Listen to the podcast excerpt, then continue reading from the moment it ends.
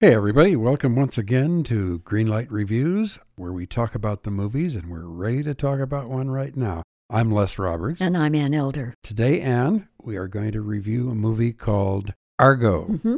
directed by Ben Affleck, written by Chris Terrio, and it stars, you'll be surprised at this, it stars Ben Affleck. Oh my goodness. along with some very good actors Bryan Cranston, Alan Arkin, John Goodman, and Victor Garber. Mhm. It is ostensibly the true story of when the Iranians revolted back in 1979, overtook the American embassy in Tehran, and almost everybody working at the American embassy was captured Right. and imprisoned by the Iranians. right.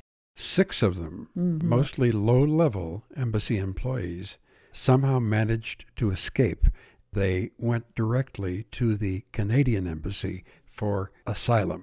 Right. That's what this film is about. They have really kind of forgotten about all those other people who wound up spending more than a year in an Iranian prison. And the problem was the Canadian embassy, while they wanted to keep our six hostages there, they couldn't risk their own lives and the lives of other people surrounding this case. Of course. So they were letting the American government know listen, we'd like to keep these people here safe, but you've got to get them out. So there was a time factor involved here. Definitely. A CIA operative named Tony Mendez, played by Ben Affleck, decides that he ought to take a small crew with him to Tehran Right. and pretend that they are a Canadian film company and they are there to scout out locations for making a film. Correct. So, this film tells the story of how they arrived, how they managed to get around all sorts of bureaucratic regulations, how they managed to escape from Mhm. everybody walking around the street with a gun, and how they finally got these six hostages, if you will, on an airplane heading back to the United States. Exactly. It was a monumental historical Yes. moment in America's history. Yep. What doesn't work for me in Argo is the fact that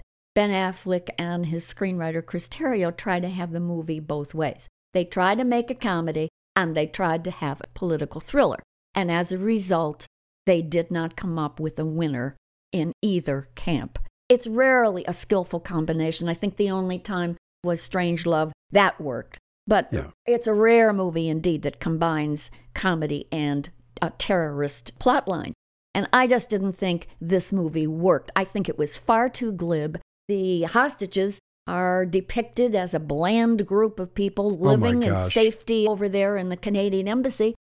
Then all of a sudden they are whisked to the airport. They concoct some sort of a last minute problem with passports and so on and so forth, and that's supposed to keep us on the edge of our seats. Okay, it does for about five minutes. And then all of a sudden the hostages are on the plane and everybody's having champagne. End of story. This was a high concept movie, and I think it was intended for the Cineplex audience to enjoy as popcorn entertainment.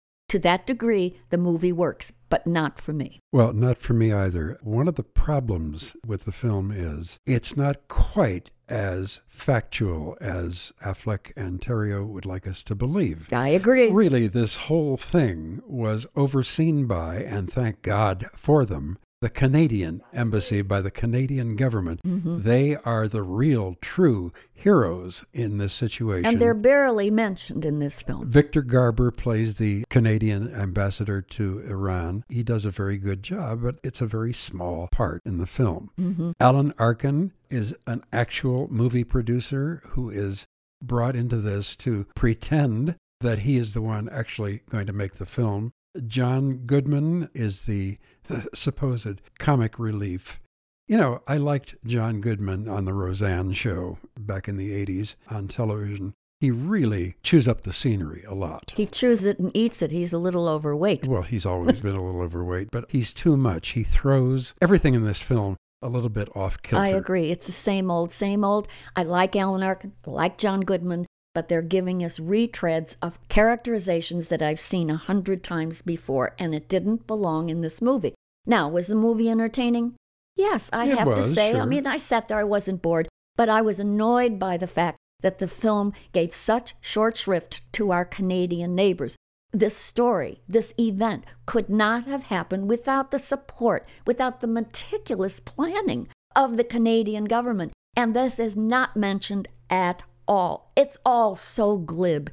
And it looks like that Tony Mendez, the CIA operative who's so brilliant that comes up with this faux idea about the faux movie and all of that, it looks like that it's all to his credit. There were so many people that should have been given credit that are ignored, and the Canadians are at the top of the list. And I was infuriated by that. And I think that the movie lacks substance, it lacks relevance.